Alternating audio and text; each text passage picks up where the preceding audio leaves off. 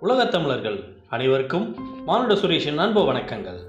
அமரர் கல்கியன் தியாக பூமி பருவம் நான்கு பாகம் பதினைந்து சாறு எங்கே?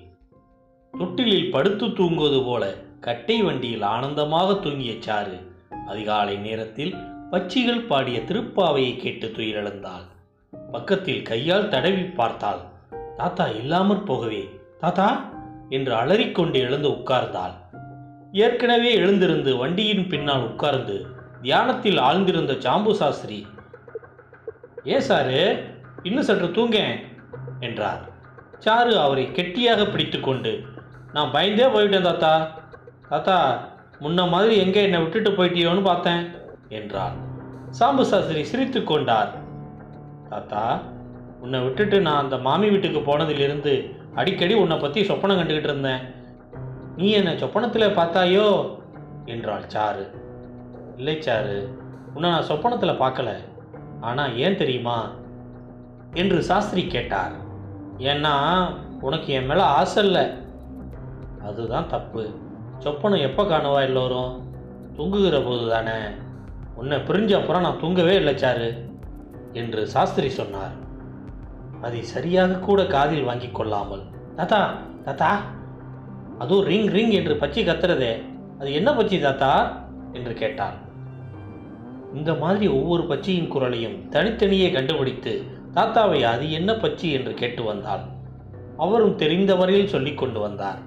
கிழக்கே சூரியன் தகதகவென்று புறப்பட்டு கொண்டிருந்த சமயம். சாலை ஓரத்தில் ஒரு அழகான குளம் தென்பட்டது. வண்டியை நிறுத்தச் சொல்லி சாஸ்திரியும் சாருவும் இறங்கி அந்த குளக்கரைக்கு சென்றார்கள்.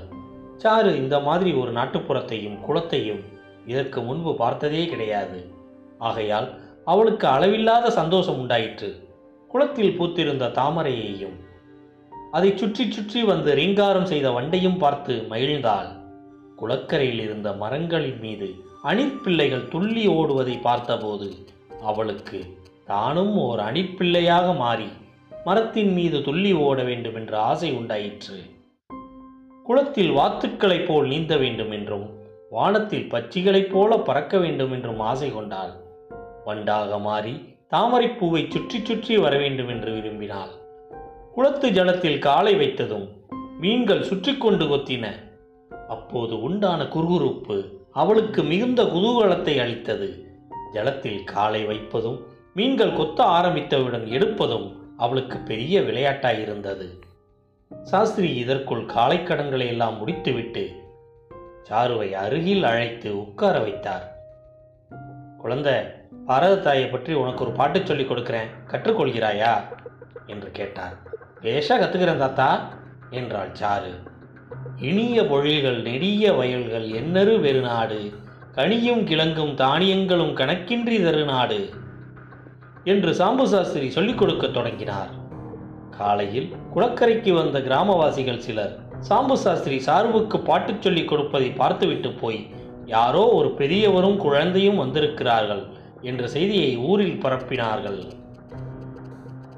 இதுவரை இந்த பதிவை கேட்டுக்கொண்டிருந்த உலகத் தமிழர்கள் அனைவருக்கும் மானுட சுரேஷின் அன்பு வணக்கங்கள். அமரர் கல்கியின் தியாக பூமி வளரும். நன்றி வணக்கம் வாழ்க வளமுடன்.